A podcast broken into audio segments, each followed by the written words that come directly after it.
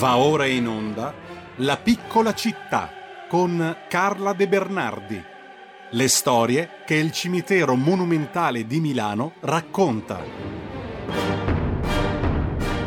Buongiorno Carla, buongiorno Carla, ben trovata. Buongiorno. Ti, ti dicevo prima con una certa ironia che dopo una rassegna stampa piena di fatti, commenti eccetera del giorno, andare al cimitero monumentale è come prendere una boccata d'aria, ecco, respirare aria pulita. Sembra una battuta.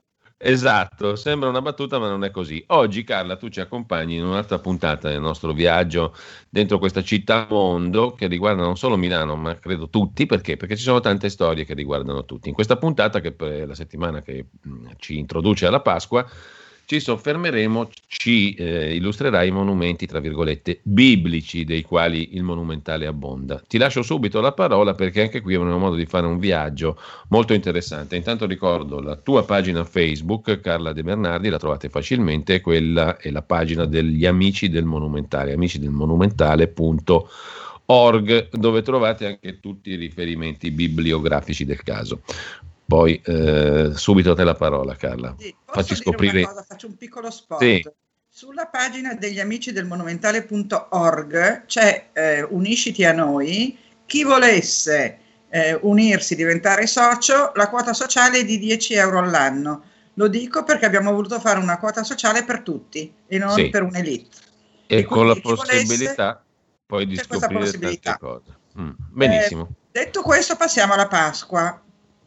Non so quali immagini di quelle che vi ho mandato eh, si vedranno, quindi io eh, sì, commento, diciamo, a braccio. tanto la regia le manda in onda a rotazione. Diciamo. Ecco, esatto, quindi gli, i- gli ascoltatori capiranno dalle foto, faranno i riferimenti con quello che dico. Allora, il fatto che al monumentale ci siano molti monumenti che tu hai correttamente definito biblici è abbastanza ovvio perché per un cimitero eh, cattolico e cristiano come quello mh, monumentale, considera che c'è anche la parte ebraica che è un vero cimitero e il cimitero degli acattolici, quindi dei, dei non- eh, non- dei cristiani ma non cattolici, ma non parliamo di quello oggi, Mm, parliamo di quello che si chiama Recinto Maciachini e che è il cimitero cattolico che all'epoca era la religione eh, più diffusa, probabilmente in Italia anche oggi, però Sì. ovviamente oggi si fa un discorso più interreligioso, no? E quindi un sacco di ehm, monumenti dedicati a eh, racconti biblici. I due monumenti più famosi, più eh, visitati e credo famosi veramente, vale la pena di dirlo, nel mondo del monumentale, sono due monumenti a soggetto eh, evangelico, chiamiamolo, per non ripetere sempre la parola biblico. Sono la ultima cena di Giannino Castiglioni e, so- e l'altro è il Golgota di Giannino Castiglioni, come dicevo sempre lui. Eh, il primo è stato fatto per la famiglia di Davide Campari, di- in realtà del fondatore della Campari, Campari Liquori, Gaspare, e il secondo è stato fatto per il senatore Antonio Bernocchi. Rapidamente, cercando di stare nel tempo, vi racconto qualcosa di queste due opere, che non sono le Sì. due uniche che vedrete, perché per esempio un autore come Ernesto Bazzaro si è spesso ispirato a parabole bibliche e ci sono almeno due monumenti che hanno proprio per titolo il titolo della, della Bibbia. Uno si chiama Lasciate che i pargoli vengano a me, in latino, perché proprio c'è l'iscrizione sulla base, Sinite parvulus venire ad me, e l'altro si chiama Dar da bere agli assetati, che in questo momento non mi ricordo come si traduce in latino, però lo trovate facilmente. Ehm, Bazzaro aveva questa predilezione per i soggetti proprio biblici, tant'è che addirittura dà il nome delle parabole alle sue opere. Ma torniamo a Campari e a Bernocchi. Mm. Gaspare Campari eh, a un certo punto fa, mh, eh, compra in Galleria Vittorio Emanuele un- il primo, il primissimo negozio che viene messo in vendita e il primo appartamento sopra il negozio che viene messo in vendita. Vi ricordate che la- l'altra volta vi ho detto che il sindaco Beretta aveva abbattuto il coperto del Figini intorno al Duomo, che era una zona di bottiglierie e, e botteghe? Una di queste botteghe era la bottiglieria di Gaspare Campari. Non mi ricordo, o per meglio dire, non ho, non ho scoperto se il comune eh, indennizza le persone a cui toglie abbattendo il coperto la, il negozio o se Campari invece semplicemente aveva abbastanza soldi per comprarsi la bottega, tant'è che si compra quello che diventerà il Camparino, quello che diventerà il luogo dove tutte le personalità dell'epoca eh, andranno a farsi l'aperitivo. L'aperitivo non esiste ancora, ma Gaspare Campari, che era un genietto, lo inventa. In che senso lo inventa? Lui mette nella eh, cantina della sua bottiglieria delle grosse eh, botti di acqua e sotto pressione le fa salire al piano mm. di sopra. Praticamente inventa il sales. Mm. Inventa il sales e quindi dai bottiglioni di bitter, che sono quei bei bottiglioni rossi che sono ancora in vendita, lui fa i primi aperitivi inserendo il sales, il ghiaccio, il limone, quello che sarà. Poi suo figlio Davide, che era anche lui un imprenditore molto astuto, inventerà invece il bitter Campari, eh, scusami, il Campari soda, che sarà prima, il primo aperitivo monodose. Quindi Gaspare inventa l'aperitivo, ma devi ancora miscelare il liquore col sales e non hai ancora la bottiglietta a cui siamo abituati oggi. Figlio Davide, primo milanese a nascere in galleria, proprio il primo in assoluto, anni dopo inventerà il eh, Campari Soda, farà disegnare la bottiglietta a, Ferdinando De, a Fortunato De Pero e sarà quella famosa bottiglietta sì. che conosciamo tutti col tappo a corona, eccetera. Eh, sarà rosso il, il, il, Campari Soda e la, il tappo proprio De Pero dirà si chiama tappo a corona perché è una eh, bevanda regale. Mm.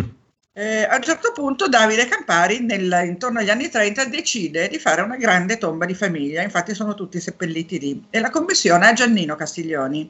Giannino Castiglioni, padre dei famosi designer Achille e Pier Giacomo, un, eh, nasce come medagliere e poi diventa scultore. Nasce come medagliere alla ditta Johnson e il signor Johnson è al Monumentale. Questi sono i miei soliti riferimenti incrociati.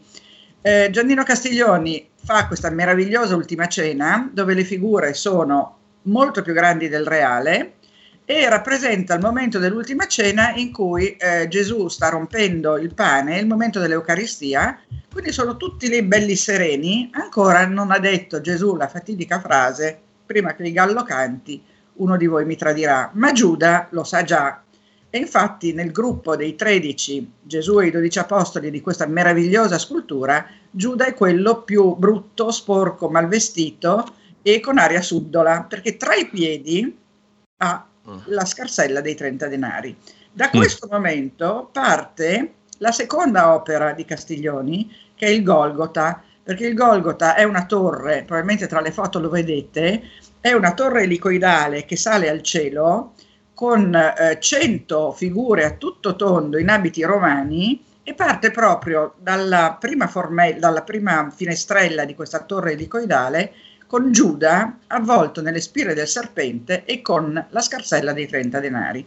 Poi le 100 figure salgono in questa torre che ricorda anche la colonna traiana. La Bellissima, tra l'altro. Eh, Bellissima, soprattutto ci, vista ci, da dentro. Ci avanza un minuto, poi tu hai fatto delle foto meravigliose, cercherò di metterle tutte, quelle che la regia sta facendo girare di nuovo sul sito, perché sono foto bellissime. Da dentro è fantastica. Fantastica. Torre. Morale della favola, il Golgota sale fino alla crocifissione di Gesù con i due ladroni a destra e a sinistra e l'ultimissima scena ehm, rappresentata è la resurrezione di Gesù che viene rappresentato su un cavallo bianco che risorge, così come la racconta San Giovanni nell'Apocalisse e quindi è un tipo di risurrezione un po' mh, mm, come dire eh, cinematografica. Gesù a cavallo e il male a terra calpestato dagli zoccoli del cavallo. Ci rimangono 30 secondi Carla in 30 secondi non vi dico altro vi dico solo che Giannino Castiglioni è stato un grande artista sottovalutato per molto tempo perché non è mai stato all'avanguardia i critici non sapevano dove collocarlo e non sapendo dove collocarlo lo trascuravano ma è stato un grandissimo ehm, scultore. Allora, mm, io ti ringrazio per questo flash, abbiamo fatto un piccolo giro, eh, però significativo, minuscolo, minuscolo, ma significativo, abbiamo cercato di vedere anche le foto mentre tu parlavi facendole girare, sono bellissime tra l'altro le foto che hai fatto tu stessa, che insomma sì, sì. era la tua professione anche a dire la verità.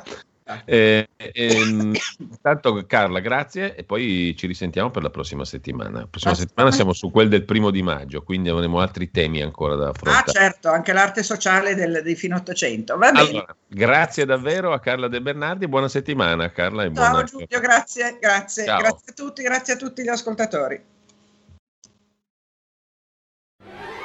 Avete ascoltato La piccola città.